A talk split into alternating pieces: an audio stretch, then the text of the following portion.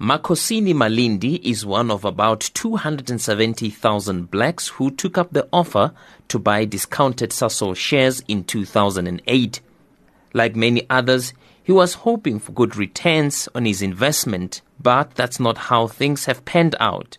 When I decided to invest, one looked at uh, the, the, the, commodity that uh, Sasol uh, is operating under, that is oil, and oil being a critical uh, a commodity within uh, not only in South Africa but the entire world. One expected that uh, is likely to make good returns in investment, but it was quite disappointing to see that till it's now this is the it, it's supposed to be maturing, then the scheme completely didn't live up to the expectation that one had.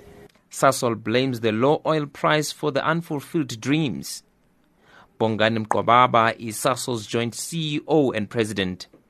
Inzalo was premised on, on, on a share price that based on share price growth, you would then uh, base, sell the shares and then pay off the debt. But uh, as, as you know, the oil price has come down quite uh, significantly from over $100 when it was uh, set up in 2008. Now the oil price is around uh, $55. Nqwababa says its new scheme is designed to yield better results for black people. We are proactively saying we need to set up a structure which is linked to the cash flows of the company, not the vagaries of, of, of, of the market. The jury is still out on whether most of the Inzalo shareholders will be keen on joining the new scheme.